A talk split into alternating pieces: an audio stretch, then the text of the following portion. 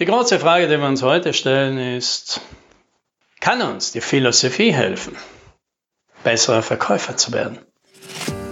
Hallo und herzlich willkommen beim Podcast 10 Minuten Umsatzsprung. Mein Name ist Alex Rammelmeier und gemeinsam finden wir Antworten auf die schwierigsten Fragen im B2B-Marketing und Verkauf.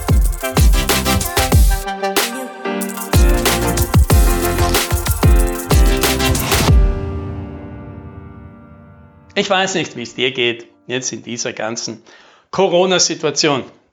Ja. Sehr emotional, recht belastend, zumindest für mich. Gleichzeitig muss ich natürlich sagen, ist sehr faszinierend bei so einem großen Experiment, ja, so einem weltweiten sozialen Experiment, dabei zu sein, mittendrin zu sein und das alles live mitzukriegen.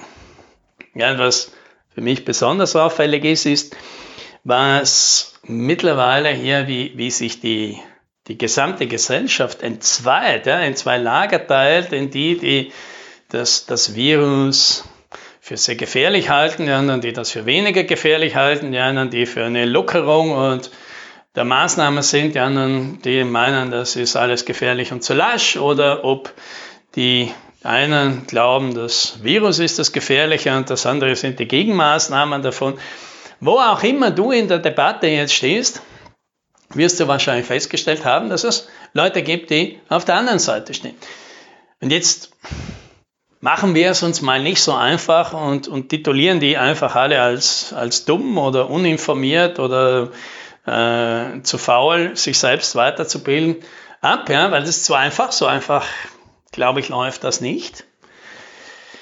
Jetzt müssen wir mal wahrnehmen, die sehen das so. Ja, das ist ein, der Scott Adams, dieser Dilbert-Autor, der hat das sehr treffend beschrieben mit One Screen, Two Movies. Menschen schauen, zwei Menschen schauen auf einen Bildschirm und sehen zwei unterschiedliche Filme. Ja, wie kann denn das sein? Die Psychologie, die liefert da ein Konzept dafür, und das nennt sich Confirmation Bias haben noch kein gutes deutsches Wort dafür gefunden, also bleiben wir mal dabei. Confirmation Bias, das ist ein Begriff für so einen Filter, den Menschen haben, der dazu führt, dass Informationen, Neuigkeiten und Fakten oder, oder Zahlen oder Daten, die unsere bestehende Meinung unterstützen und bestärken, viel stärker wahrgenommen werden, viel häufiger wahrgenommen werden, viel glaubwürdiger klingen als solche, dem unserer Meinung widersprechen. Ja, und jetzt fallen dir sicher ein paar Beispiele ein für wo so ein Confirmation Bias hier äh, gut wirkt. Und interessanterweise fallen sie einem natürlich immer nur bei den anderen auf, weil sich selbst wähnt ja jeder Mensch immun dagegen. Was natürlich ein Unsinn ist, weil die anderen können diesen Confirmation Bias bei uns natürlich genauso schnell, genauso gut erkennen wie wir bei ihnen. Ja, was hat das Ganze jetzt mit Verkauf zu tun? Dort ist es ja ähnlich. Ja, wir kommen irgendwo hin zum Kunden und versuchen dem jetzt etwas nahe zu bringen und die Problematik und äh, den, den Wert äh, von so einer Lösung. Und die verstehen das oft nicht. Ja, und eine der Erklärungen dafür ist halt wieder Confirmation Bias. Wir befassen uns sehr intensiv mit unserer Problematik, mit dem, was wir tun. Wir sehen das natürlich deswegen viel wichtiger, ja, viel dramatischer, als der Kunde das sieht. Und umgekehrt, der Kunde sieht natürlich in erster Linie seine Welt, befasst sich dort mit äh, den Dingen, die er für wichtig hält. Und wir stehen daneben und denken sich, wozu vertut er seine Zeit damit? Für, für, so, für so einen Unsinn gibt er Geld aus und für das, was wir hier machen, will er nichts bezahlen. Das macht doch überhaupt keinen Sinn. Oh ja, das macht natürlich schon Sinn. Und eine der möglichen Erklärungen ist eben der Confirmation Bias. So, jetzt ist dieser Confirmation Bias natürlich ziemlich tückisch, weil sogar wenn man weiß, dass es ihn gibt und dass man ihn möglicherweise gerade hat, geht er nicht weg. Das wäre aber nötig, ja, damit wir in einer Situation mit dem Kunden dahinter schauen können, um was geht es hier gerade, wie können wir zu diesem Kunden, der jetzt vor uns steht und eine andere Meinung hat, jetzt wieder eine Beziehung finden, Vertrauen aufbauen, seine Welt verstehen, damit wir uns da gut bewegen können. Ja, wie machen wir das jetzt? Ja? Den Kunden sein Confirmation Bias, den können wir meistens nicht verändern, aber unseren eigenen, das hilft schon. Nur, wie machen wir das jetzt eben? Ja? Weil dieser Confirmation Bias ist ja ziemlich fies, wie gesagt, äh, schwer zu erkennen und selbst wenn man ihn erkennt, ist er schwierig wegzukriegen. Ja, so, zwei Techniken, zwei Techniken fallen mir ein, die mir helfen in solchen Situationen, wenn ich das Gefühl habe, ich komme da aus meinem eigenen Confirmation Bias nicht raus, gibt es zwei Techniken. Beide sind mir in Erinnerung geblieben und zwar aus meinem Philosophiestudium. Habe ich irgendwann mal Philosophie studiert, Schwerpunkt Ethik. Und, äh, und natürlich fragen, was lernt man überhaupt in so einem Ethikstudium?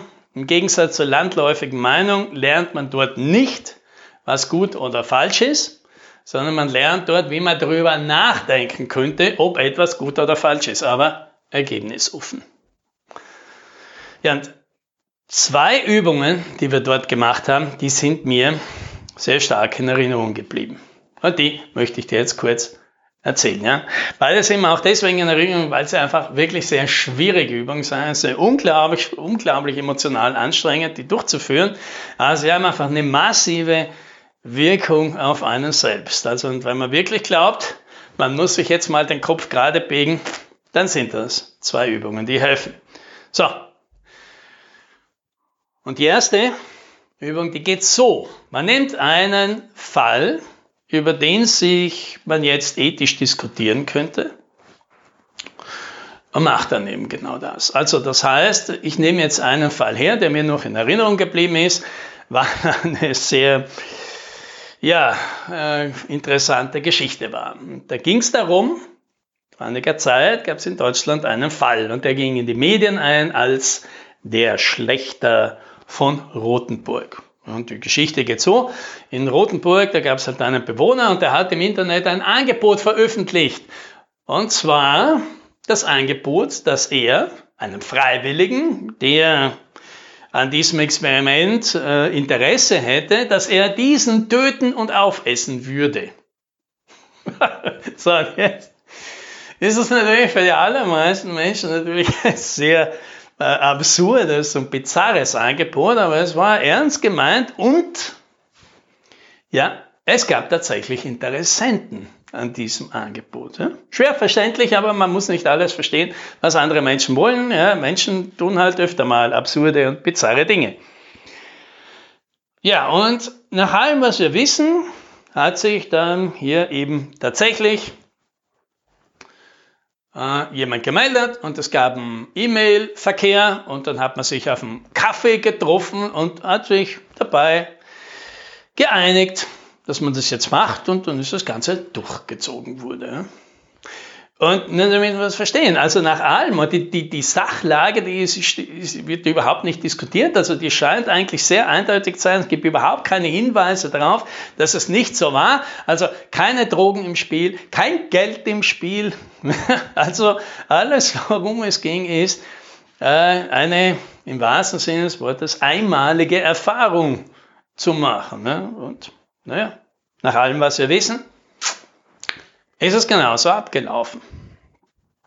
So, nichtsdestotrotz ist natürlich die Rechtslage ebenso klar, also Kannibalismus, das ist in unserer Gesellschaft nicht erlaubt, also stand äh, der Herr irgendwann mal vor Gericht. Ja, wurde dann natürlich auch verurteilt. Jetzt kann man natürlich aber sich im Philosophiestudium, Ethikstudium natürlich den Luxus erlauben und sagen, naja, gut, wir müssen ja hier nicht Richter sein, wir sind auch keine Anwälte. Äh, wir können das ja mal ergebnisoffen diskutieren. Ja, weil nach allem, was wir wissen, das sind zwei erwachsene Menschen, die haben sich da geeinigt darauf, ohne große Einwirkungen, haben niemandem was getan. Die andere Person, die sich da hat töten lassen, hatte nicht mal Angehörige, also auch dort gibt es wenig zu beurteilen. Können wir sagen, was ist denn jetzt so schlimm daran, dass die das jetzt gemacht haben? Ja. Und das ist jetzt die Aufgabe. Ja? Die Aufgabe ist eben, gut, diese Person steht jetzt vor Gericht, schreiben Sie die Anklage. Und wenn Sie schon dabei sind, schreiben Sie doch bitte auch gleich die Verteidigung.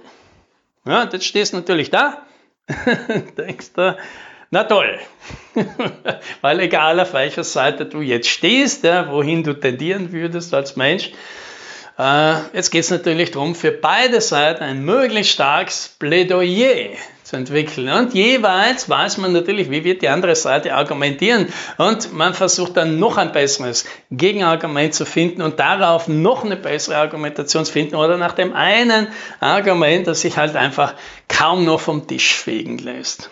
Und das ist natürlich ein anstrengender Prozess. Aber da befasst man sich halt höchst intensiv mit beiden Seiten der Medaille quasi. Das macht was mit einem. Ja, man kann das danach nicht wieder ablegen. Ja, und ähnlich ist die zweite Übung.